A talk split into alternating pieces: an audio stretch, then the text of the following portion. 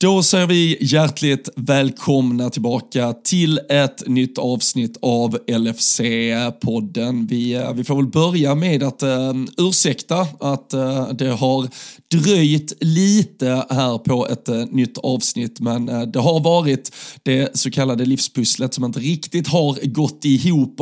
Det har varit resande, det har varit konfererande och en hel del annat, men nu är det söndag eftermiddag, Liverpool har nyss besegrat Norwich med 5-2, men framförallt så har vi chockbeskedet från i fredags att att eh, hantera och bearbeta gemensamt här. Eh, Jürgen Klopp eh, meddelade under lunchtid fredag att hans tid till sommaren har kommit till vägs ände i Liverpool och med sig tar han ju, eller kanske inte med sig, men med ur dörren så tar han dessutom den ja, stora delar av den sportsliga ledning som har varit kopplad till Liverpools A-lagsverksamhet de senaste åren. Så det ska vi såklart reagera på. Vi har blivit klara för final av Carabao Cup och eh, nu har vi ju som sagt efter dagen även kvalificerat oss för den femte rundan av FA-cupen. Dessutom, vilken jävla Premier League-vecka eh, som väntar både Chelsea och Arsenal. Så det finns mycket att diskutera och för er där hemma är det bara att sätta er till rätta så kommer här ett rykande färskt avsnitt av LFC-podden.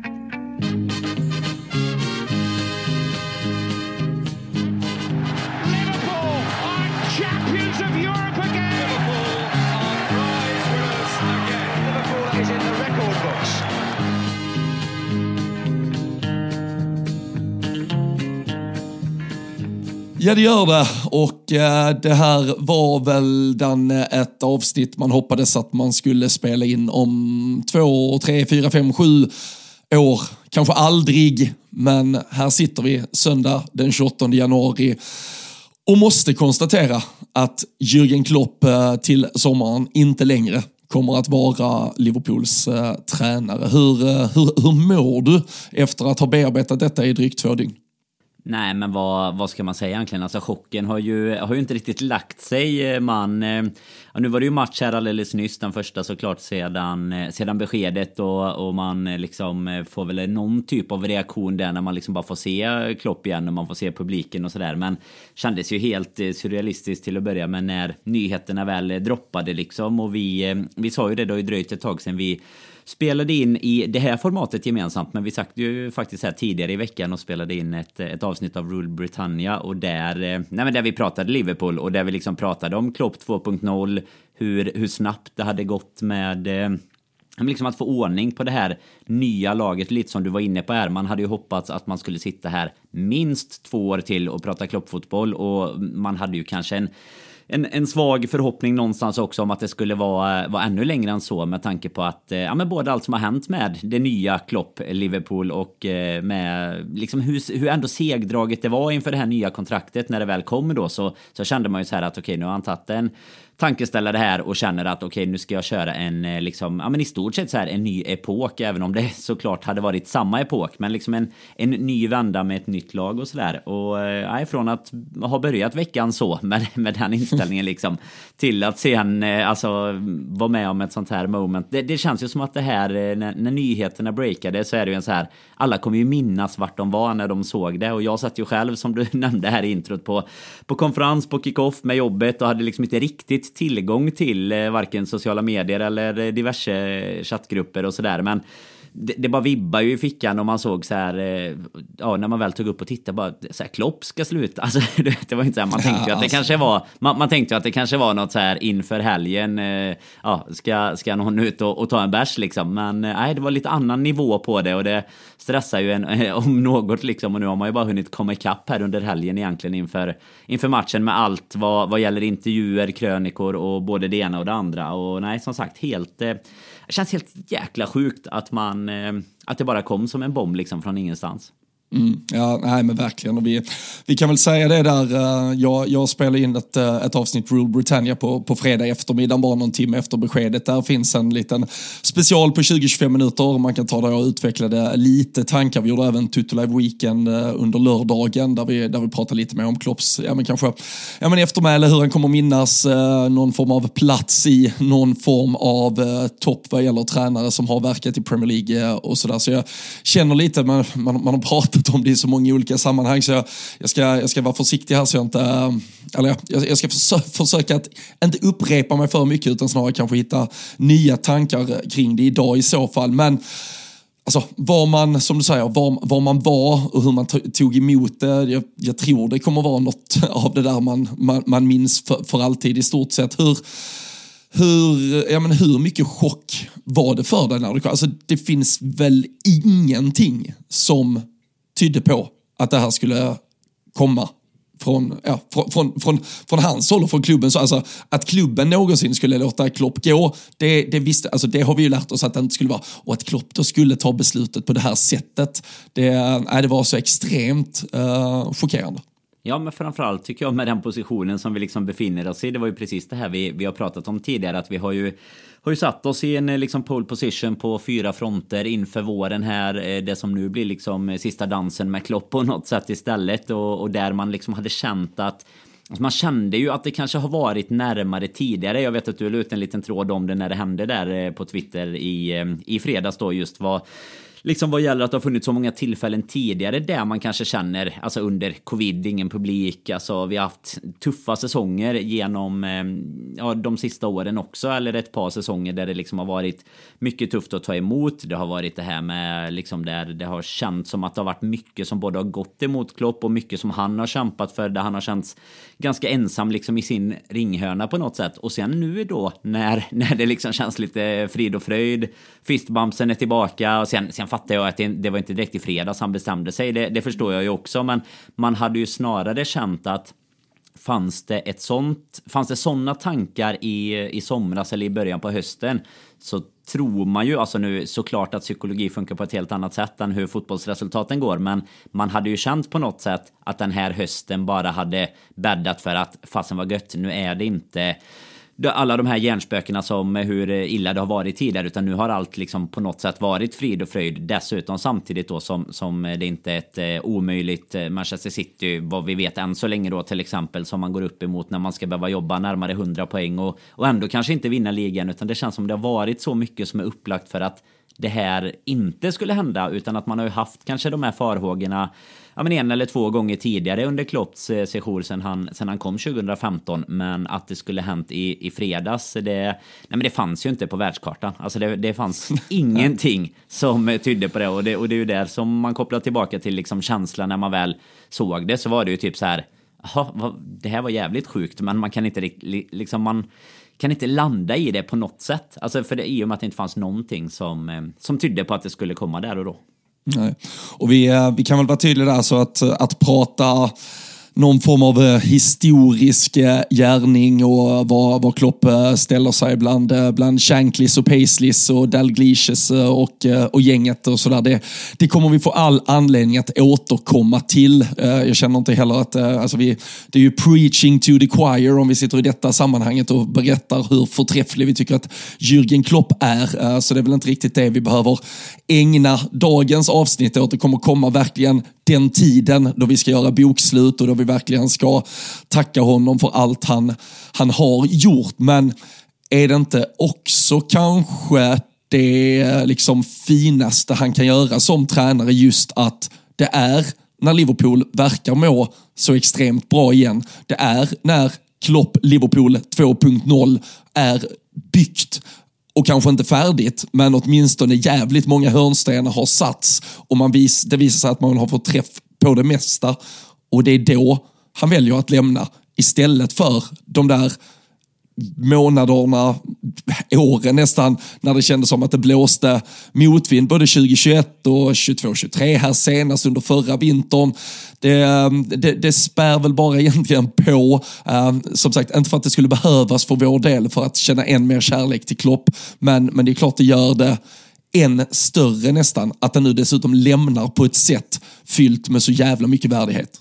Ja men verkligen och jag tycker att det känns, alltså det, det är så här hur förvånad och chockad man än blir, eller blev och är kanske till och med. Jag menar som du säger, vi kommer ju få, få alla anledning att återkomma här under våren med förhoppningsvis lägga till ytterligare framgångar, men även med, med allt han har gjort så har man ju liksom, man har ju suttit och, och funderat på gått i tankarna på vad man ska skriva ihop eller prata ihop och sådär. Men det känns liksom inte som att det ens i, i det här läget att man liksom har landat för att man är redo att, eh, att lägga någonting under liksom hundratusen ord på en krönika i, i vad som du... skulle vara efter, Klopps eftermäle liksom. Men, men det, det som du säger, det man kommer tillbaka till det så känns det ändå som att hur chockerande den är så känns det bara som att det typ är Klopp som också hade kunnat göra så här, som hade velat lämna det i det bästa av händer, som, som verkligen kan liksom vara den, alltså människan som också känner att vad fan, jag är nog kanske inte riktigt redo för att, eh, att fortsätta med det här. Alltså man blir ju, hur chockerad, eller hur chockad man än blir så blir man ju inte helt förvånad av att det är just han som, som i så fall skulle liksom gå ut och lämna på det här sättet. Sen dessutom som i, i samma spår som du är inne på att han vill lämna det i goda händer så vill han göra det med gott om tid till att kunna hitta en ersättare, kanske var, var allra allra högst inblandad i vad det skulle kunna vara för ersättare om klubben vill på något sätt och sådär. Och han är ju för för både oss och antagligen de, eh, liksom alla som bor i Liverpool och sånt såklart och även de som jobbar med honom så mycket mer än bara en, en tränare till en fotbollsklubb liksom. Och där känner man väl att, att det är så kloppesk på något sätt att, att lämna på det här sättet. Jag, jag vet inte, just att så här, lite sluta medan man är på topp, även om det kanske inte är det som är hela anledningen till att han lämnar. Men eh, nej, just vad, vad, eh, som vad du säger. Du, det, ja.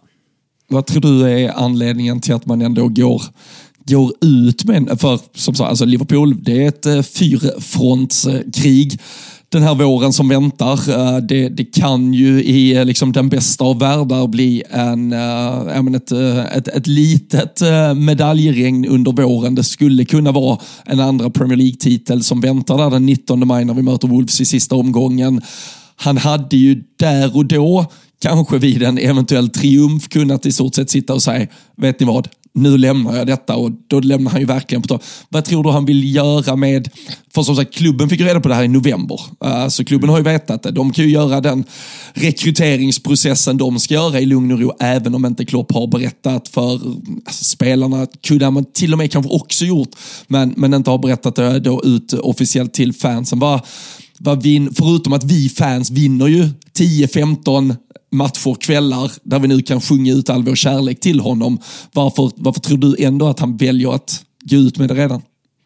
Jag vet inte om det ligger något litet i att det skulle kunna ge någon typ av eh, liten extra boost till, eh, till våren. Men alltså ska jag vara riktigt eh, ska jag vara lite mer cynisk egentligen så kan jag känna att det är lite som han själv pratade om i, i intervjun där att eh, det är svårt att hålla något sånt här hemligt om det redan ja. är beslutat under hela våren och eh, istället för att slippa då att det bara blir en massa rykten, att det snackas om att Klopp kanske ska lämna så kan vi liksom bara gå ut och säga att okej, okay, det kommer bli så. Nu, nu har vi liksom fokus på detta, ta inte fokus på mig. Givetvis kommer det vara omöjligt att vi inte fokuserar på honom, men det hade ju blivit kanske på ett sätt ännu värre och kanske ännu större osäkerhet inom klubben och, och även för spelarna. Nu i och för sig, som du sa, de hade ju ändå kunnat få, få veta det, men liksom då känner man också så här, hade det då kunnat man litar fan inte på de jävlarna. Nej, det är någon nej, som men hade läckt liksom. Ja men exakt, och där är det väl lite så här, det hade nog stört våran säsongs, alltså liksom den här häftiga våren som vi eventuellt eh, hoppas att vi ska, ska få nu. Det hade stört mer om det var, liksom media bara handlade om att Klopp kanske ska lämna, eller att det har kommit ut från trovärdiga källor att han ska lämna. För jag menar, det är ju ändå på något sätt så att då blir ju fokus på honom fast det är ett ännu negativt. Alltså nu blir ju det bara positiv fokus på honom. Nu blir det ju verkligen känslan av att vad fan häng med nu medan han, vi fortfarande har honom på något sätt. Och jag tror tyvärr att det väl är den stora anledningen. För han sa ju det själv. Alltså drömmen hade ju kunnat vara att vi hade, hade liksom kunnat vinna allt vi kan och så kan jag säga efter sista matchen att tjena nu drar jag. Men eh, verkligheten är väl inte riktigt så i, i dagens samhälle och som du säger vi har väl eh, goda, alltså inte, inte så mycket nu de sista åren eh, tycker jag väl i och för sig inte men alltså vi har ju verkligen haft haft eh, läckor på nyheter och sånt som har hänt i, i klubben tidigare. Så det, det finns väl någon, eh, någon släkting till någon där som... Det, lös, det löste sig när vi fimpade Danny Ward i och för sig. Ja. Han, han är väl er, erkänd liksom, läcka sen, sen tidigare. Men uh, hur... Uh, Men tror du det finns här... någon annan, alltså vad känner du där? Tror du det finns någon annan liksom, anledning till att man skulle gå ut med det så här? Det är ju ändå, vad fasen, ett halvår kvar eh, innan Innan det blir dags. För jag menar nej. som du är inne på, alltså själva processen och rekryteringen vill du ändå inte göra inför, eh, inför liksom, eh, vad ska man säga, öppna dörrar och med media påbrå liksom. Utan den hade du ju gärna gjort i lugn och ro.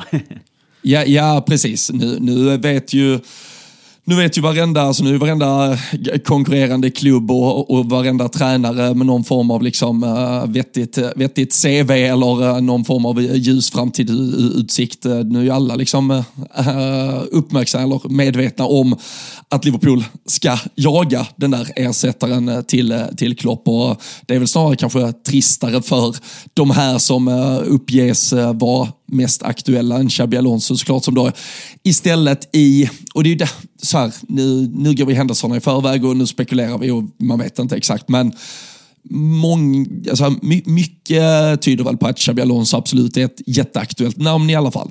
När man då väljer att gå ut med det så här tidigt, alltså Leverkusen är i en situation där de är på väg eventuellt mot en historisk titel i Bundesliga. Nu kommer ju lite av det Leverkusen gör, det fokus Leverkusen-fansen vill att Xabi Alonso ska ha på det de ska åstadkomma under våren, så kommer han ju ändå behöva bemöta säkerligen rykten kring att han skulle kunna vara Klopps ersättare.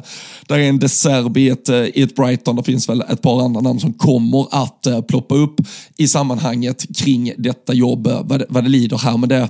Så det är klart, på så, det, det, den processen och rekryteringen, den görs ju inte enklare av att det här blir officiellt. Men jag, jag tror det har att göra med att Klopp, så att säga, alltså, han vill inte bära på den hemligheten och jag, jag tror det kommer komma dagar och kvällar och matcher och inramningar där han kommer vara så pass känslosam utifrån att han vet, eller om han annars hade varit ensam om att veta vad en men en förlust i någon match, ett uttåg, en missad chans, vad det skulle betyda för honom. Nu, nu kan han någonstans få leva det här avskedet med läktarna under tre, fyra månaders tid. Och det tror jag han känner är är viktigt att få göra. Så, så där, där tror jag det är egoistiskt. Alltså, till och med det, det skulle vara säkert att klubben till och med tyckte det var skönare om det här väntades lite med att basunerades ut. Men uh, nej, jag tror inte Klopp hade kunnat gå och bära på det när han väl hade bestämt sig. Nej, men det är jättesvårt också Och alltså, sätta sig in i, som sagt nu är man fortfarande så pass ny och, och liksom eh, nylandad i det här beslutet. Men det hade också, alltså om man bara ponerar att det hade liksom kommit ut efter sista matchen oavsett hur liksom med kupper och liga och allt sånt har gått. Så bara, nej men nu ska jag dra, vi har snackat om det här sedan november. Alltså det hade också varit en jävligt lurig situation. Så här, vi har redan en ersättare klar, då ska du också lyckas hålla liksom allt sånt hemligt. Och jag menar på något sätt blir det väl kanske bättre, så att det bara känns som en viss eh, men en viss eh, öppenhet och transparens som det känns som att Klopp ofta gärna vill stå för. Eh, att han liksom så här, ja men jag har bestämt mig nu, kan vi lika väl spela med öppna kort och, och som du säger, det blir väl också en... Det blir, det blir inte en mindre press på oss att leverera resultat, men det blir ju så här, det kommer ju inte vara oavsett eh, om vi skulle börja åka ut varenda cup här. Nu gick det ju bra här bara när matchen avslutades för en tio minuter sedan, men liksom om det skulle hänt något så, då kommer ju inte han behöva bära hundhuvudet för någonting egentligen som händer under våren och det är väl också ett, fan det är ett ganska nice sätt att, att avsluta på när man, när man jobbar också. Bara säga så här, du jag drar om ett halvår så nu kan väl alla bara hylla mig en, en stund här. Ja, ja och samtidigt så, så älskar jag det, alltså för det, han förtjänar ju det. Alltså vi, vi, det hade varit jättefel om vi hade fått reda på i efterhand att vi gick miste om en vår där vi bara fick skrika hans namn och liksom visa passionerad kärlek och tacksamhet för vad han har gett oss. Så, så på så sätt ur ett supporterperspektiv, egoistiskt också, så, så är jag bara glad att vi nu får den här våren och den här möjligheten. Och, och han är ju där uppe med de där allra största och det, vi har ju haft liknande situationer om vi tar på spelarfronten med, med en Gerard, med en Carragher där man har fått reda på det tidigare. Och nu, eh, nu var det ju såklart andra förutsättningar och väldigt andra vägval och eh, saker och ting som ledde det ena till det andra som fick en, en Jordan Henderson att ta ett beslut efter en avslutad säsong och göra vad han, alltså spelare, ledare som har betytt mycket. Jag, jag tycker det är jävligt snyggt när vi ges en god chans chans att planera för deras avtackning. Firmino visste vi om, då, alltså det, det blir något annat. Det, jag, jag, tycker man ska veta om när de här riktigt stora lämnar och eh, med tanke på att Jürgen Klopp är en av de allra största så, så förtjänar han ju sannoliken den, den vår som nu väntar. Och det, när det redan mot Norwich i fjärde rundan av FA-cupen är ett eh, annat tryck i You Never Walk Alone så kan man ju bara ja, föreställa sig mm. vad som väntar eh, kommande månader. Ja men verkligen, men sen jämför också, alltså du är inne på det där, jämför med, med Firmino med Henderson liksom. Vad, det, det stod så och sjöng om Firmino i timmar efter, efter sista matchen. Liksom, ingen visste då att Henderson skulle lämna. Det fanns rykten. Men sen så blir det liksom, alltså såklart att det blir på ett sätt som det blir också. Eh, allt, som, ja, allt som blev med Saudi och sådär. Men det är fortfarande sådär att hade man vetat att han skulle lämna där och då, oavsett vad det hade varit för i stort sett, så hade han ju i alla fall fått någon typ av, av hyllning för allt han har gjort. Så jag menar, det, det är väl absolut som du säger, det är väl bra på ett sätt både för, för personen eh, som, som ska lämna och för oss fans och för alla att få något värdigt avslut när det verkligen har varit Alltså, du, be, du behöver inte veta om Keller ska lämna till sommaren, behöver du inte veta det redan nu egentligen, utan när det är de Fast det hade varit skönt att veta att vi blev av med honom. det hade varit skönt. Nej, men sen, eh, alltså jag tycker ju jämförelsevis, jag menar vi har varit på många många avslutningsmatcher tillsammans där man har fått chansen att tacka av liksom stora namn och sådär. Men det, det, finns ju liksom ingenting som... Eh, alltså det, det, är också lättare med spelare på något sätt. Jag tänker det enda som slog mig liksom när man tänkte på det i helgen, det är att Gerard är väl det enda som kommer i närheten med själva beskedet. Men en spelare är ju också så här, man vet ju att kapaciteten börjar och liksom ta slut och så här, åldern mm. börjar ta ut sin rätt och så vidare. Klopp är väl i och för sig lite i det han pratar om, att det är just det som håller på att hända med, med honom också kapacitetsmässigt. Men det kan du aldrig veta på en tränare vid vilken ålder det kommer hända liksom. Så att det är väl det som också gör det no, extra men... tungt eh, jämfört. En spelare är ändå lite så här, ja, du får Gerard exempel då, du börjar flytta bak lite i positionerna, du har inte riktigt samma tryck. Det är kanske dags att, att ta farväl här medan det fortfarande ser trevligt ut liksom. Men fan, Klopp hade man ju kunnat tänka sig att se i, eh, i 20 år till liksom utan eh, problem. Ja, och för som sagt, alltså, nu har han ju uppenbarligen, han har i alla fall utåt sett och eh, uh, i, i gruppen, uh, även på, på träningsfältet och vad han lyckas uppbåda i energinivå till matcher och sådär, så har han ju lyckats dölja det väl att det eventuellt kanske börjar bli tomt i tanken, för, uh, för han har ju verkligen fått fart på det här Liverpool-laget under säsongen. Och precis som du säger, där blir det ju snarare som att Steven Gerrard skulle meddela när han var 27 år att Nej, men jag slutar nu till ja, sommaren, bara så ni vet det. Uh, det är ju inte en 35-årig spelare som där uh, det, det uppenbart uh, syns hur, ja, hur, hur tufft det kanske börjar bli och där man till slut inser att ja, men det här är nog ändå bäst för alla. Sen blir det ändå känslosamt och han ska ju tackas, hyllas. Men det är klart, här med, med Klopp, det, det är något blev lite, jag ska inte säga surrealism, men just med tanke på att han då går ut med det här beskedet, han slutar som man, man använder hela fredagen, lördagen till att bearbeta att vi blir av med den här tränaren vi har älskat. Sen sitter han ändå där på tränarbänken mm. mot, mot Norwich. Liksom. Det är lite ja, vad fan, har han inte slutat? Ska han inte sluta? Men ja, det kommer ju det kommer krypa närmare och närmare på en. Bara, ja, det är i takt och tid med att eh, den här våren lider mot sitt slut. Ja, men så är det ju. Det återstår väl egentligen en stor fråga här bara i ryktesväg. Vad fan, hur många, hur många kurser har du kvar på licensen? Är det därför kanske som de väntar till sommaren? För att du har något litet i mars där, sista... Jag, jag med, meddel, meddel, med, meddelat uh, klubben att jag kommer uh, lyssna till andra erbjudanden nu under uh, våren. Så ba, bara GIF pojkar 10, eller pojkar, ja, pojkar 10 här under året får, får kanske stå tränarlösa när jag flyttar till Merseyside istället. Vi får se. Ja, men det, det, hade, det hade varit något. Det hade varit något. Nej, men det är ju som sagt, vi kommer väl få anledning att återkomma till det här under, under hela våren. Vi kommer ju, det kommer ju bli en följetong såklart som du säger, både från läktare, från, från poddare, från krönikor och så vidare. Men det är ju eh, ja, men det är helt otroligt. Man har ju hunnit tänka tillbaka lite bara under helgen som varit liksom på hela den, den epok som vi ändå har fått av Klopp. Alltså det, det är ändå ganska många år nu. Jag hade ju förmånen att vara på plats där 2015 när han, eh, han hade sin första match match. Det, det, visste man ju inte då att det skulle bli så, men eh, att eh, liksom se hela den utväxlingen och den utvecklingen och allt som vi har haft eh, under de här åren och allt såklart som man har fått som, som supporter, de upplevelserna man kommer ta med sig och sånt. Det är ju svårt att eh, liksom så här, man, man kommer ju vara bortskämd om man får något liknande i ens liv och det är ju så jävla tråkigt att säga för mig i alla fall. Det finns ju andra som är kanske äldre som lyssnar på det, men eh, sitter man ju som 33-åring och känner att nu, nu pikar det nog. Nej, och det, alltså det, för det satt jag också och pratade om i, i andra sammanhang. Så där, du, du och jag har ju haft tur. Jag kan tänka mig att många som, som lyssnar på detta kanske är i, i någorlunda ålder med oss. Då har man ju i, ja, men i, i någon form av ändå peak av sitt eh, liksom åldersmässiga fotbollssupporterskap här. Mellan, vad fan har jag varit, 25 till 35 under mm. de åren Klopp har lett oss. det, det har ju varit ganska lätt att glömma bort att det var jävligt pissigt under mellanstadieåren för att Liverpool inte var så jävla bra. Det var ju ändå kanske en fotboll och ett framförallt supporterskap man ändå inte kunde få utlopp för på det sätt som man nu har då kunnat och följt med på den resan det här har varit med Klopp och där man liksom dessutom fysiskt har deltagit i den där resan och det har varit stora matcher hit och det har varit finaler dit och avgörande hit och eh, ja, så, så mycket eh, så, sådana kvällar, sådana jävla matcher, så, mm, så mycket jävla kärlek och hopp man har känt och det, det, det, det, det är ju så, det är kanske så, så, så, så platt och enkelt men uh, från den där jävla första presskonferensen med doubters to believers och så fick han ju också tro på, på saker vi vi i alla fall, om jag pratar du, jag, vår ålder och de supportrarna som hade växt upp med den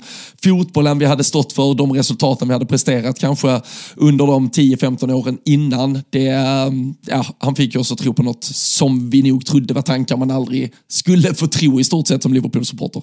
Nej men så är det ju. Det hade ju varit, eh, varit eh, enkelt efter eh, två, tre år om det inte hade hänt någonting att bara, bara se det som, eh, som liksom luftslottscitat eller vad man ska kalla det också. Men jag menar nu när man tittar tillbaka på allt han har sagt och allt man har fått under det, det så är det ju, finns ju ja, men så extremt mycket där han pratar om hur, hur mycket viktigare det är att se vad man har eh, liksom lämnat efter sig kontra hur, ja, vad, vad man har kunnat göra när man kom och sådär. Så alltså, det är ju det är så eh, extremt mycket som också har har blivit, eh, som du säger, som har, liksom, ja, men har blivit verklighet av det som vi pratade om. Och det handlar ju egentligen inte bara där om eh, men vilka titlar man har lyft eller vilka resultat man har gjort, även om det såklart är det som, som man kommer se som ett eftermäle när man tittar på det utifrån. Men, men jag tror att som supportrar som eh, båda varit med under resan, jag menar det, hade, det finns så små marginaler på att det hade kunnat vara så mycket mer i just de där kolumnerna med. Men bara framför allt det här Doubters to Believers är ju... Är det går, man, man, kan nästan inte komma ihåg i... Eh, lite som du var inne på där. Man kommer liksom inte ihåg vart man var i sitt supporterskap innan dess. Alltså både med... Alltså framförallt då Hodgson kanske, men även med, med Rodgers. Där det liksom var så här det var, det var väldigt delade meningar och sådär bland även, alltså internt bland supporter och sådär. Det har ju, det har väl dykt upp några Klopp out eller framförallt FSG out under, under tiden i under Klopps tid också, men, men det är liksom så här, det har ju varit ett genuint dragande åt samma håll där han har byggt någonting både med med klubben, med staden, med supportrar, med laget, alltså där det finns en gemenskap i egentligen i alla led. Och där de, där det aldrig riktigt har känts som att de heller är, eh, eller att han framförallt är, vill vara någon sorts liksom untouchable, att det inte ska att han inte ska finnas där ungefär. Jag menar nu, nu hade ju du och, och Jocke Lundberg, vår gemensamma vän, förmånen och, eh, och stöta på allihopa i stort sett i, i Boston när ni var där. Men jag menar vi, vi känner mycket folk som är över väldigt mycket där, där man liksom märker att han tar sig alltid tiden för fansen. Alltså han är ju verkligen på det sättet så mycket mer som jag var inne på innan än en fotbollstränare. Alltså verkligen en en man of the people liksom och hela det här med att han fick eh, nyckel till staden och sånt där. Det visar ju hur, eh, hur mycket han även har betytt vid sidan om eh, för folk egentligen. Och ja, det är svårt att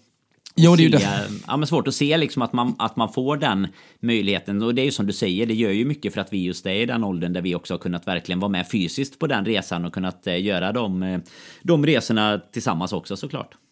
Ja, och jag tror eh, för, för att av, avsluta, kanske, kanske del, delvis i alla fall eh, stänga det här segmentet och eh, vi, vi lär få all anledning att återkomma till det. Så just det här som du är inne på med, med hur, hur, stor han är för staden. Jag såg det var någon som skrev väldigt roligt eh, direkt eh, efter beskedet hade kommit att okej, okay, nu förstår jag hur resten av England kände sig när drottningen dog. Eh, och pratade liksom, ja, men det, är liksom, det, det är uppenbarligen någon jävel som de tror leder landet, eller i alla fall är liksom den som symboliserar allting som det där landet ska stå för. Medan i Liverpool, då, då är det Jörgen Klopp som är han är etta.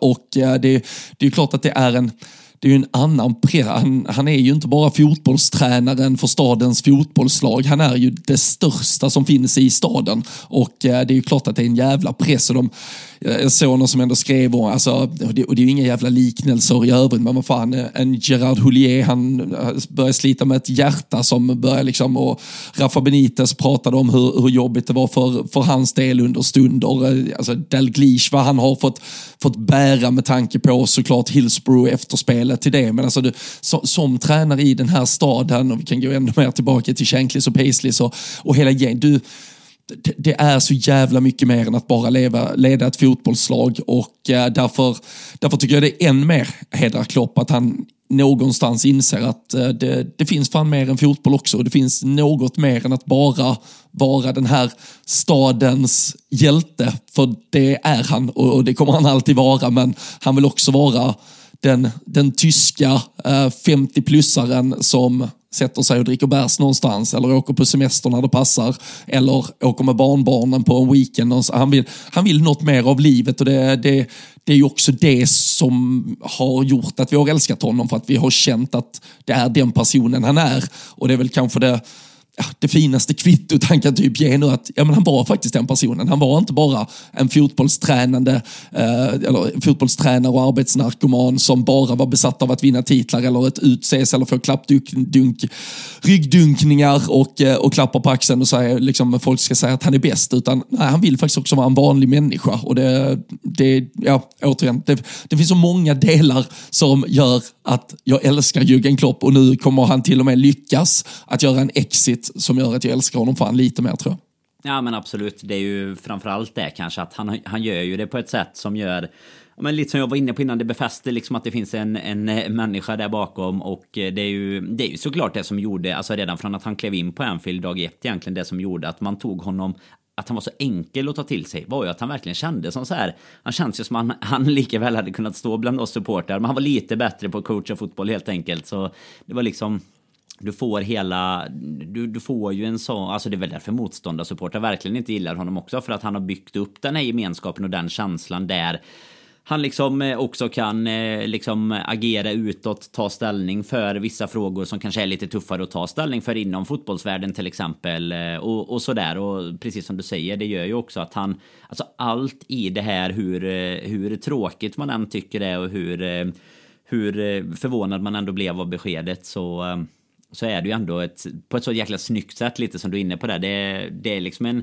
en kommande exit som oavsett egentligen hur våren går bara gör att man eh, att man kommer respektera honom ännu mer i slutändan. Och, och som sagt, han kommer ju ha precis som många av de andra namnen som du nämnde där. Han har ju liksom en, eh, en plats eh, precis vart som helst i, i staden Liverpool och får väl bo i, i Radio Tower eh, livet ut liksom om han skulle vilja det också. Men jag, jag hoppas ju bara inte. Jag skrev ju ett litet suspekt meddelande till er någon gång mellan 02 och 03 i natten där fredag lördag. Att man hoppas inte att det ligger någonting. Min oro där på dansgolvet på den här konferensen var ju att Klopp skulle vara sjuk eller någonting någonting. Att det var det som inte hade kommit ut. Det är bara det vi får hoppas. Man säger ju att han har hälsan med sig och lite ja, som du är inne på att han gör det för liksom, ja men andra ja, men Snarare för det... att inte stå där en dag Precis. och inte ha hälsan med sig. Jag, jag tror att ni gör det jätteklokt i, ja, i, det, i tajmingen det känns ju som en, eh, en människa som eh, uppskattar livet i övrigt också. Och precis som du var inne på, tar, tar gärna en, eh, en öl vid sidan av och sådär. Men att det liksom inte är så här, fotboll är, alltså som de här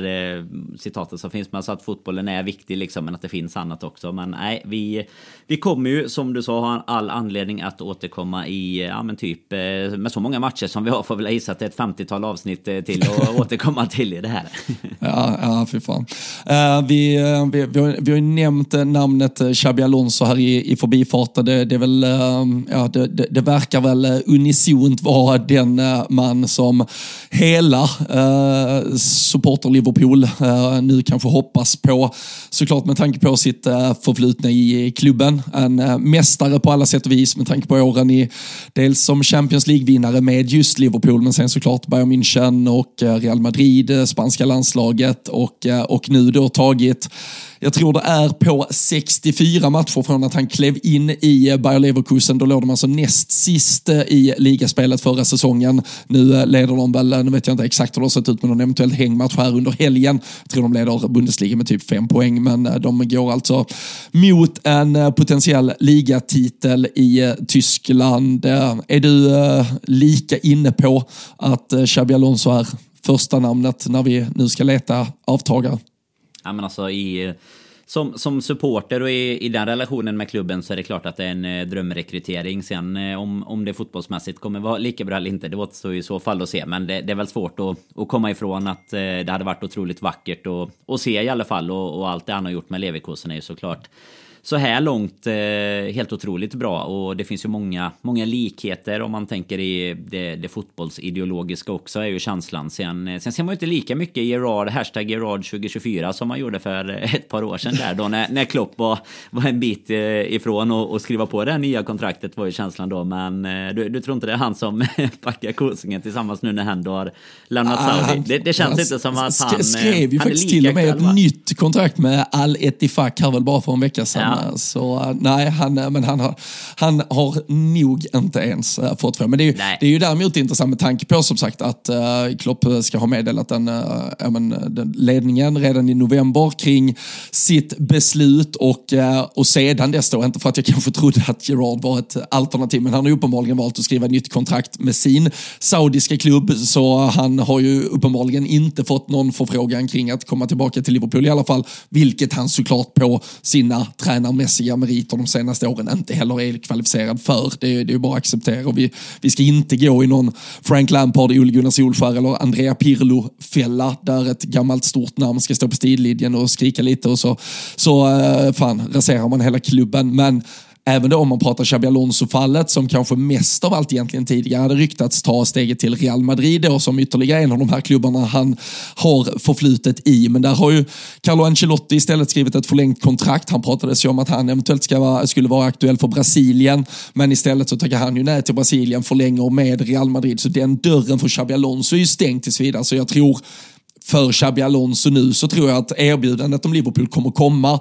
och för hans del tror jag inte det finns någon annan klubb han gör flytten till här direkt. För det andra alternativet skulle egentligen vara Bayern München. Jag tror inte han går direkt till den rival han går upp mot nu här under våren. Och eh, då är det egentligen om han vill fortsätta göra jobbet, resan i Leverkusen ett, två år till innan han tar det stora steget som det ändå är att gå till Liverpool. Men eh, erbjudandet kommer finnas där och så tror jag det bara är han som kommer bestämma själv huruvida han tar det eller inte. Ja, och det svåra i ett sånt läge såklart, om nu erbjudandet finns där så är ju problemet att, eh, lite som du är inne på, vill du fortsätta göra en resa med Leverkusen i två år så är det ju absolut inte säkert att eh, papperna och kontraktet finns på bordet när vi närmar oss eh, 2026, liksom beroende på vad alternativet skulle varit. Men nej, kanske en liten blessing in disguise. Det är väl sista gången vi ska, vi ska lämna Gerard-tränarspåret eh, för i alla fall tio år framåt. Men eh, en liten blessing in disguise kanske, att det inte var aktuellt där när, nej, men när det ryktades lite om, om att Klopp kanske inte skulle förlänga då. Så det hade gått bra med Rangers, det var ju innan både Aston Villa och eh, Saudi-äventyret helt enkelt. Men nej, vi eh, kommer väl som sagt även där få all anledning att återkomma. Det blir ju spännande att se vad som eh, kanske framförallt sipprar ut som du var inne på lite från eh, de eh, frågor och så som lär dyka upp på eh, Leverkusens presskonferenser framöver. Mm, ja, och uh, fan man är ju alltså för det, alltså, fy fan vad det har varit skönt att bara veta vem som är ens fotbollstränare. Det är Jürgen Klopp och det har varit in i, men om man tittar på Manchester United, man tittar på Tottenham, man tittar på Chelsea de senaste åren. Det, jag, jag vill inte in i den snurran så, så det är så jävla viktigt att det blir rätt och mm. med rätt så betyder inte det att det är en person som går in och vinner titlar från nästa säsong men en, bara att det är en person och en tränare som vi känner att lite hur det än går så vill vi att det är den personen som fortsätter bygga Liverpool framåt och eh, min, min, känsla är ju att eh, Xabi Alonso är den personen. Sen, eh, ja, vi, vi får se eh, ett eh, ämne vi sannoliken kommer att eh, återkomma till och så, vi uh, har spelat lite fotboll Danne, sedan uh, sist. Vi, uh, det, var, det var en stökig förra veckan som, som vi inte riktigt fick ihop som sagt. 4-0 borta mot Bournemouth, dubbelt från både Darwin Nunes och Diogo Jota. Ett avancemang efter 1-1 borta mot Fulham till en Carabao Cup-final och nu då här under söndagen 5-2 mot Norwich. Dessutom i stort sett varenda jävla spelare tillbaka friska och klara, redo för det som väntar här eh, kommande veckor. Eh, Samlade intryck från eh, det vi har presterat under veckan. Nej men det fotbollsmässiga är väl till att börja med där Bournemouth-matchen man, man fick lunchkika på tillsammans med själsfränder i, i Washington var ju att eh, våra ersättare steppade upp. Eller ersättare ska jag inte kalla Darwin nu men, men vi säger Jota jämfört med, med Salah då om man ska byta den rakt av så att de som får förtroendet just nu i hans frånvaro egentligen då eh, steppar upp och gör det riktigt bra och sen som eh, du är inne på framförallt idag då när både Soboslaj och, och Robertson kommer tillbaka när man känner att många stjärnor står rätt för eh, Nej, men för vad som komma skall här med, med både då eh, avancemanget som blev lite så här onödigt. Den matchen i, i onsdags där var ju ingen, ingen höjda match publikmässigt. Blev kanske lite onödigt nervöst av, eh, av att det stod 1-1 där ett tag. Men eh, Annars tycker jag väl att både i, idag och eh, förra söndagen så är det ju mer eh, klang och jubelföreställningar och väldigt säkra. Eh, både avancemang då men även eh, en, en säker trea i ligan efter en eh, lite haltande första halvlek då men eh, där vi ju var helt dominanta i andra halvlek vilket vi ju har, har insett här sedermera att det är så Liverpool den här säsongen fungerar. Det är andra halvlek som framförallt gäller och det samlade där är väl som sagt att det känns som att vi klarar oss väldigt bra just nu och att vi står i en väldigt bra position här inför, eh, inför vårens alla utmaningar. Mm. Frågan är väl bara hur eh, Trent Alexander-Arnold ska få plats i laget när vi har Conor ja. Bradley. Alltså, så är det ju. Det är ju helt... fan vad bra han är. Ja, alltså. Ja, helt, helt, helt otrolig. Alltså idag, alltså, vägg, alltså hem, hemjobbet, brytningen, väggspelet, assisten till, eh, till Darwin idag. Det, det, är sån, alltså det är så hög kvalitet. Hans löpning, det är väl Joe Gomez som hittar honom när han löper igenom och sätter dem bara snett bakåt så att mm. Gakpo bara ska raka in den. Uh, han är ju igenom där, blir han förbannad på sig själv i slutet. Han nog inser att han skulle bara skjutit när han blir helt frispelad, men också letar en cutback istället. Men alltså, um, det och det, och, och, och, det roliga är ju att det är verkligen så som Trent spelade fotboll för tre år sedan. Ja, uh, men, uh, och exakt lika jävla bra. Så uh, helst av allt vill man ju hitta en lösning där båda två får plats på planen. jag vet inte riktigt hur den ska se ut och jag förstår att det också finns all anledning att vara, liksom, ta med i beräkningen att det också kommer komma en liten dipp på Conor Bradley när man kastas rakt in i den här hetluften och att det inte ska förväntas att han ska prestera på det här sättet tre gånger i veckan typ. Men jag, är så, jag är så jävla imponerad av honom. Ja, man får ju säga att återväxten känns eh, bra så här långt i alla fall. Där. Och det som du säger, nu är väl... Nu kommer väl kanske den här slutgiltiga chansen nu när vi har eh, haft Trent som en inverterad eh, högerback. Nu blir väl det den slutgiltiga chansen att verkligen flytta upp på, till mitten på permanent basis här om, om Bradley skulle fortsätta imponera på samma sätt. Jag menar, han är ju ändå... Han är 20 år liksom. Det är, som du säger, det är, man kan absolut inte på något sätt förvänta sig att han ska kunna leverera så här vecka ut, vecka in nu direkt som, eh, ja, men som ganska ny i eh, i första elvan i alla fall. Men eh, jag menar så länge han, eh, han spelar så här så är det ju jättesvårt att hålla honom. Alltså det är inte svårt att hålla ut, honom utanför laget på Trents meriter om man säger så. Men det är ändå så här, du vill ju inte hålla en sån spelare som verkligen är i zonen utanför elvan heller. Så att det blir angenäma problem för Klopp att ta tag i här eh, kommande månad. Jo, det är ju, det är ju samma med Joe Gomez på vänsterbacken ja, egentligen. Absolut, det finns ju absolut. ingenting. Så, och det, där tror jag, samtidigt tror jag man kommer, fan, eh, man kommer skynda långsamt där. Jag, jag, kan mycket väl se att Joe Gomez startar både mot Chelsea och Arsenal. Uh, även om Robertson och uh, vad det verkar snart också Simikas är tillbaka i träning. Det, det är trots allt, vad fan snackar vi på Robertson? 10-12 veckor typ han har varit borta. Ja, eller någonting. Oktober är det, det, är det är typ oktober ja, eller någonting, som, så det är tre månader. Eller fyra och. Och vi kan ju inte bänka Joe Gomez förrän han får göra sitt mål i alla fall. Han måste Nej. ju spela tills dess. Liksom. det, det, är dock en sak som börjar bli lite trött, att de kör så här shoot och så på när, när han får ja, jag, jag, jag, kan köpa att eh, så här, media, intervjuer och sånt, att man blåser upp så här, Darwin har inte gjort mål på ett tag, eller vem det är. Men fan att Joe Gomez, så här, att man kommer på typ efter så här 250 plus matcher, så här, vad fan, han har ju inte gjort målen. Och så har det varit så jävla mycket media om det i typ två veckors tid nu liksom. Det var ju både Sturridge fick eh, snacka lite med honom om det inför, det var väl inför matchen i onsdags och mm. jag tänkte även på det när, när jag var över där eh, och kollade på någon amerikansk sändning. Då snackade de om det uppsnacket inför matchen liksom och det kände man så här, vad fan, låt killen eh, ta, ta det lugnt med honom liksom. Han är inte den vi, vi ska förlita oss på. Uppenbarligen verkligen bevisat att han är inte den vi ska förlita oss på när det gäller mål framåt i alla fall. Men du, någon man kan förlita sig på ifall bollen dimper ner på foten. Nu är det ju i och för sig helt jämnt skägg här mellan Diogo Jota och eh, David Nunes. Tre mål var den här senaste veckan. Men om man ibland kan ifrågasätta David Nunes eh, avslutsteknik, Diogo Jota höger fot, vänster fot, ett huvud på det. Har vi en bättre avslutare i, i eh, Premier League egentligen? Nej, men jag är tveksam till det. Alltså det skulle väl vara Håland egentligen. Eh, som man kan jämföra Men det är ju någon annan, alltså det, ja, jo, och det är liksom så här, typ världens bästa anfallare och världens bästa målgörare emot. Det, det, är klart att han har, eh, det är klart att han har ett case för diskussionen, men det är ju någonstans där, där är det så mycket annat med power på något sätt. Alltså just hur han, alltså när, när den bollen dimper ner på halvvolley på Jottas vänsterfot som det gör här i, idag. Mm. Så det, det i, alltså, jag tror ingen annan spelare i världen jag vill ha hellre än Diogo Jota på det avslutet. Det, den sitter fan i mig. 9 av 10.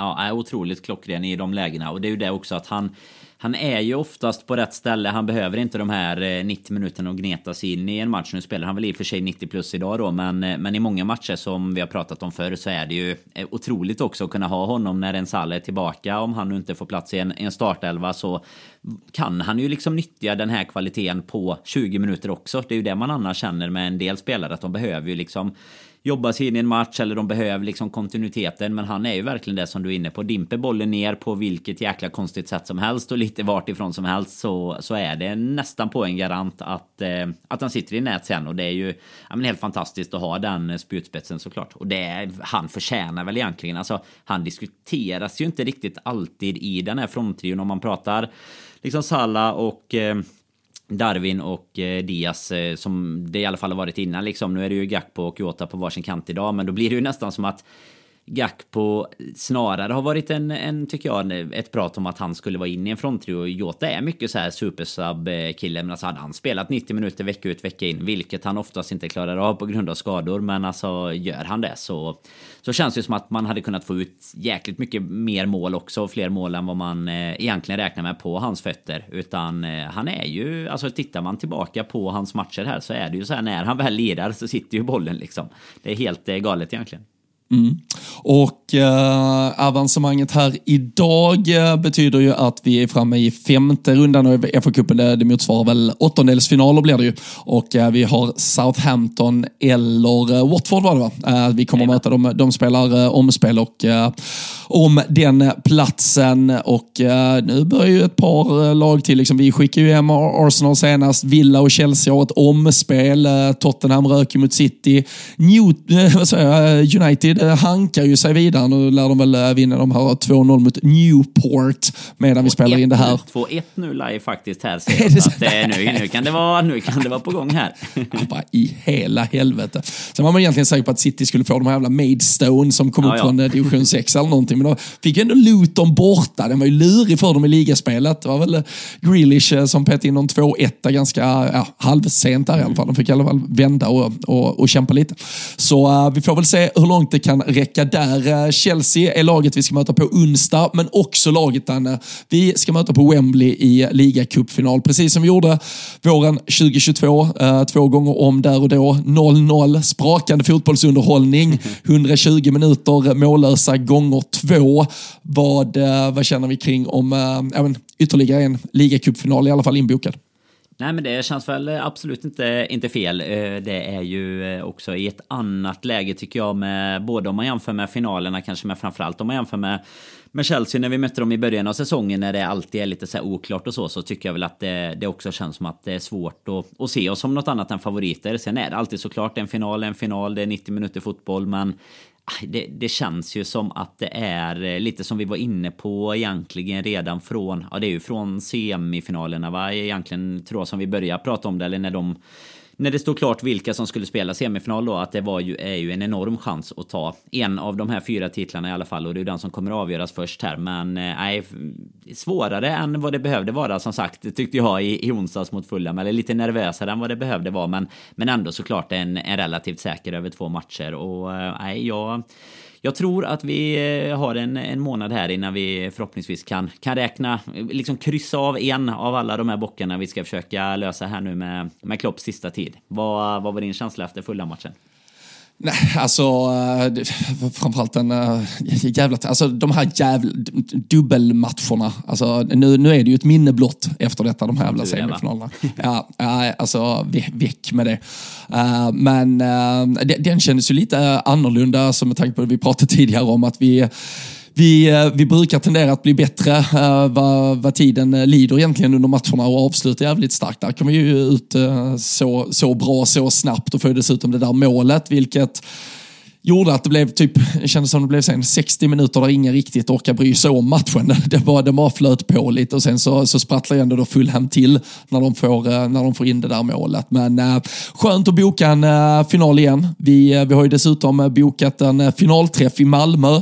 Så är man i Malmö och Skåne med omnejd så tycker jag väl absolut att man ska boka in den. Det är tillsammans med supporterklubben vi gör detta. Så på lfc.se finns mer info om den här finalträffen. Vi har ju delat i våra sociala medier också så man kan hitta vad, vad som gäller. Men eh, då kör vi O'Larrys eh, entré i Malmö med burgare, bärs och eh, sjunger fram Liverpool till en det ska fan inte ens behöva bli straffar och spänning. va? Uh, Kelle här i målet, visserligen. Det är väl det som skulle kunna ge lite där. Men uh, klart som fan, vi är favoriter mot Chelsea. Ja, men det är vi verkligen nu. Fan, där fick man ett, ett litet rätt ändå där med när vi snackar målvaktsfrågan här. Nu var det ju Alisson idag, lite som vi vi eh, förutsåg här i, i avsnittet som vi spelade in innan jag stack iväg där. Men nej, jag, jag känner ju verkligen det. Skillnaden, även om vi, vi kan väl blanda in lite matchen som kommer här i veckan också. Jag menar skillnaden nu såklart på att vi, vi spelar hemma i ligan kontra en neutral plan i en final. Men i båda matcherna, som det känns just nu i alla fall, så eh, så går ju vi upp till, till skillnad mot i början av säsongen som, eh, som solklara favoriter mot Chelsea. Jag menar i första matchen där så kände man ju att vi hade lite, alltså ja men lite, vad, vad kom, kommer knappt ihåg, hade vi 20-25 minuter som man kände var riktigt bra. Men sen var man ganska nöjd ändå efter krysset och sen insåg man ju att eh, det skulle man absolut inte varit mot, eh, mot detta Chelsea. Och det var väl eh, lite, ja men det här med att möta ett storlag i första matchen på bortaplan. Men de här matcherna känner jag verkligen att vi går upp som favoriter och eh, finalen ska, ja, det ska krävas något eh, extremt om de ens ska, ska kunna ta det så pass långt den här gången tycker jag. Det är i alla fall så. Nu är det en månad bort som sagt, men det, och vi kommer komma tillbaka inför den. Men det känns ju som att vi är på en så bra, bra plats i spelet just nu kontra vad, vad de är i alla fall.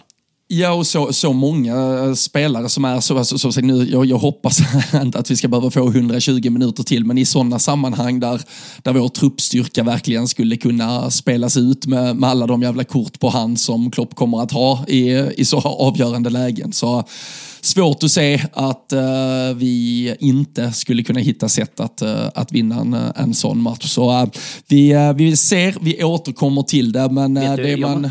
Jag måste mm. slänga in en grej där bara. Jag kollar lite snabbt här bakåt. Man minns ju såklart 1 matchen här, men det är fasen... Eh, det är alltså inte... Det är fem sedan... raka kryss eller något sånt Ja, va? men det är till och med ännu värre om du räknar med då. Alltså det är klart att vi vann inom citationstecken då båda matcherna som blev straffar. Men det är alltså fem, sex, sju raka kryss. Det är inte sedan eh, förlust eh, hemma den 4 mars 2021 som eh, Liverpool-Chelsea har mötts och, eh, och faktiskt då eh, spelat något annat än kryss. Så det bäddar ju inte för några roliga matcher som kommer varken på onsdag eller i finalen. Men vi kan väl se till var... att ändra på det nu då.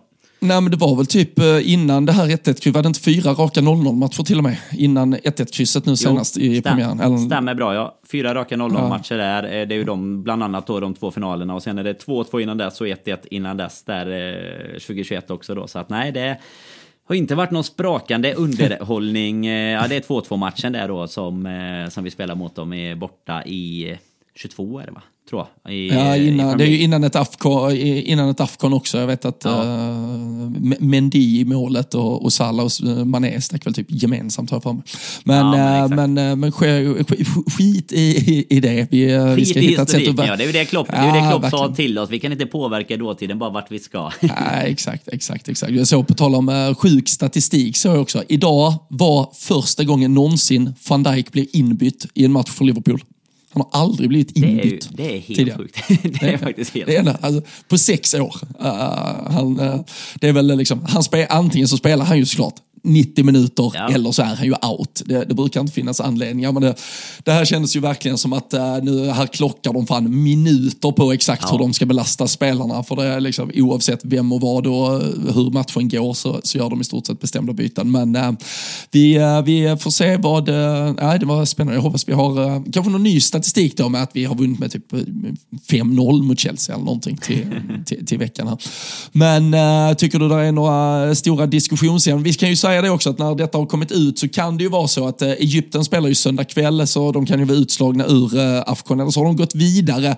Det, oavsett vad så är ju inte Salah aktuell nu men eventuellt så är det ju bara så att säga eh, inom situationstecken en kamp mot skadeklockan hemma i Liverpool. Han går eller så är det ju fortfarande det här med att han eventuellt ska resa iväg men med en trupp som till stora delar annars nu är eh, helt intakt och redo igen. Hur eh, tycker du att eh, Klopp bör tänka inför, inför Chelsea-Arsenal? Är det så att säga en elva som i stort sett bör se likadan ut, det som vi brukar referera till som bästa möjliga laget, båda matcherna här, eller med två så stora möten inom så knapp tid, bör man tänka lite här med tre, fyra spelare som gör den ena matchen men kanske inte den andra? Nej, men jag tycker väl egentligen så här på förhand att vi, att vi liksom kan eh, så att säga toppa laget till eh, båda matcherna i och med att det ändå är ett eh, det, är ändå ett humant schema som, som vi har just nu i alla fall innan allt annat kanske också börjar dra igång. Men alltså med lagom tid mellan matcherna. En, en vanlig liksom Champions League onsdag mot Chelsea om man, om man nu ska referera till det. Men Däremot så har vi ju förmånen just nu och eh, lite som vi var inne på innan Klopp har ju det, det angenäma bekymret att det är väldigt många spelare som, som just nu levererar och det som har varit extremt imponerande den här säsongen det är ju just hur spelarna som inte kanske var, om vi går tillbaka till augusti liksom, som var med i våran potentiella första elva där och då, hur de spelarna har levererat här under hösten och vintern, vilket då givetvis också öppnar upp för att vi kanske kan just klocka de här minuterna i stort sett matcha lite annorlunda om inte annat än vad man hade känt att man hade behövt göra annars. För jag menar just nu är det ju snarare frågan om eh, om vilka man kanske ska starta på vissa positioner. Eh, lite som vi var inne på innan, alltså behöver du stressa in en, en Robertson mot en Gomes, behöver du stressa tillbaka. Om nu Trent skulle vara, börja vara redo, behöver du stressa tillbaka honom mot Bradley, även fast det är riktiga, liksom, riktiga stormatcher vi pratar om som, som kommer här till veckan och, och framförallt då tabellmässigt mot eh, Arsenal här till helgen sen. Men detsamma gäller ju egentligen framåt tycker jag, så att vi, vi har ändå alternativ att eh, laborera med och det är väl det är väl bara jätteskönt att, att känna så. Men jag tycker väl på förhand annars att det är liksom full fart framåt i, i båda så. Jag vet inte, har du någon annan eh, känsla där? Nej, nej, nej, alltså det är bara att ställa ut det. Och jag, jag känner väl att uh, jag, jag, tycker att jag tycker Darwin, uh, Darwin och Jota är ju givna. Sen om vi väljer uh, Luis Diaz eller uh, Gakpo till att göra det skönt. att fan, måste för, för slänga iväg ett sms tror jag till Axel Olsson på Viaplay som kommer där. Gakpo! Körde han hela tiden. Jag orkar inte riktigt det. Gakpo är vi fan överens om att det är som gäller. Men, nej, men Gakpo eller Diaz som slåss om den tredje platsen framåt framåt. Soboslaj, Curtis Jones och uh, McAllister tycker jag ska starta om alla är redo. Uh, Trent går väl in till höger, men att vi behåller Joe Gomez till vänster här först i alla fall. Och sen så kan det väl då egentligen vara, alltså, Gakpo Diaz kan väl göra vars en match. Någon av mittfältarna Soboslaj kanske inte gör båda heller. Och um, eventuellt den här vänsterbacksplatsen. Så det finns ju ändå utrymme för att man som sagt man snurrar kanske tre spelare och så kommer vi ha ett jävligt frävt lag i uh, två matcher som, som vi väl kanske kanske måste vinna. Vi, vi har ju stått på de där jävla 97 poängen och fått eh, bita oss i, i läppen och inse att det ändå inte blev någon Premier League-titel. Nu, nu ska det väl jävligt mycket till för att man ska upp på så höga poängsummor det här året ändå. Men eh, vi, vi har ju faktiskt inte vunnit än så länge mot de här på pappret kallade Big, eh, Big, Big Six-lagen. Så det är ju dags att börja göra det. Och den här veckan kan ju ja, väldigt mycket sätta tonen för vart den här våren ska ta vägen. Det, det är ju såklart inte hela världen att tappa poäng mot Chelsea och Arsenal. Det är jättebra fotbollslag, men eh, det är samtidigt ett jävla statement och en fotnedsättning om vi åker och vinner båda de här. För det. Och därför jag tycker Chelsea är så pass viktig att för den, har vi inte fått med oss segern mot Chelsea, då är det ett jävligt pressat lag helt plötsligt som ändå åker till Arsenal borta. Så, så allt möjligt, tänk inte så mycket Arsenal när vi går ut mot Chelsea, utan Chelsea måste bara vinnas, för det kommer ge oss jävligt mycket arbetsro de dagarna som ändå finns däremellan inför Arsenal-matchen. Nej men så är det ju verkligen med både ett eh, City och ett Arsenal som, som jagar eller ett Aston Villa som såklart står på samma poäng också som, som ju jagar också. Men eh, City dessutom då med en, eh, en hängmatch så, så kommer det ju vara. Och det, är ju, det, det kommer vi säga under hela våren. Det är klart att det kommer vara viktigt med tre poäng i alla matcher. Men det är ju på något sätt lite som du är inne på där att det kanske ännu viktigare att eh, just nu i alla fall i, eh, i det här schemat verkligen ta en match i taget och inte fokusera så mycket på den Arsenal stormatch som, eh, som ska komma. Det är väl nästa söndag va? Utan att vi tar det då på onsdagens match och att det är Chelsea-fokus här. För det är lite som vi är inne på, alltså får man bara flowet så blir det ju också enklare att ta sig an de matcherna sen. För det blir inte riktigt samma press utifrån och, och sådär heller. Men Nej, jag tycker väl också egentligen, alltså helt med på, på dina noter där och som du säger gällande spelare så är det ju egentligen, alltså möjligheterna för Klopp är ju, är ju ganska öppna att eh, kunna välja på lite nästan dagsform, status på spelare, lite beroende på hur en Soboslaj till exempel, hur redo han är. Nu fick ju inte Diaz starta idag så då kanske det talar för att han eh, startar på onsdag istället och, och, det är ju verkligen eh, skönt för dem att kunna laborera på det sättet. Så nej, full fart framåt på, på onsdag. Vad är det? Det är rätt sen start där, 21.15 eller någonting på, på onsdag. Se om man, ja. man orkar vara vaken. Ja, men exakt.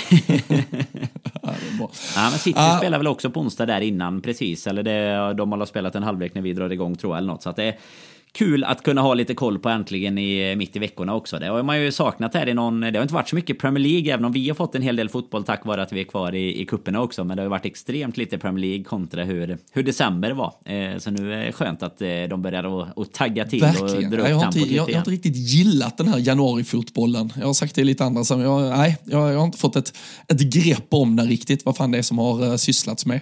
Alltså vi har ju bara, det, nu spelar vi på så att säga rätt sida, eller ja, rätt sida, men på, på den sidan nyår så att vi ändå fick Newcastle-matchen det här året. Annars mm. är det ju mm. bara Bournemouth-matchen som varit ligan. Ja, men exakt. så långt. Och vad är det sen? Tre, fyra kuppmatcher där det är ju då. Det är ju FA-cuperna och eh, två ja, dubbelmöten med Fulham. Exakt, ändå mycket, exakt. Det är liksom mycket matcher men man kommer ingenstans i, i ligan. Nej, I och för sig ganska inte... skönt att ligga etta då. ja, exakt. Det varit många, när man räknar ihop så här dagar i uh, tabelledning så har vi, har vi tjänat en massa ja, här på det spretiga spelschemat.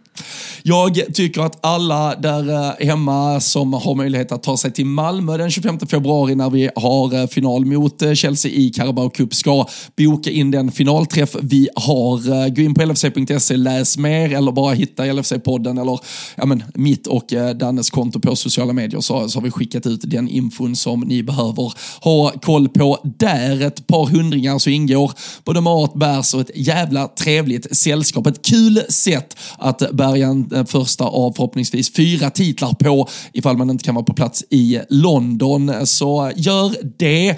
Fortsätt bara hänga med här här. Nu eh, ber vi om ursäkt som sagt en, en sista gång för att det blev lite stökigt förra veckan, men eh, nu är vi tillbaka. Vi växlar upp här igen. När ni lyssnar på detta så har vi skickat ut tävling igen på patreon.com slash LFC-podden. Det är ju alla Premier League-matcher vi, vi tävlar om, så därav också med tanke på att det har varit mycket kuppspel så har det varit lite tystare vad gäller eh, tipstävlingarna. Men de rullar på här igen mot Chelsea.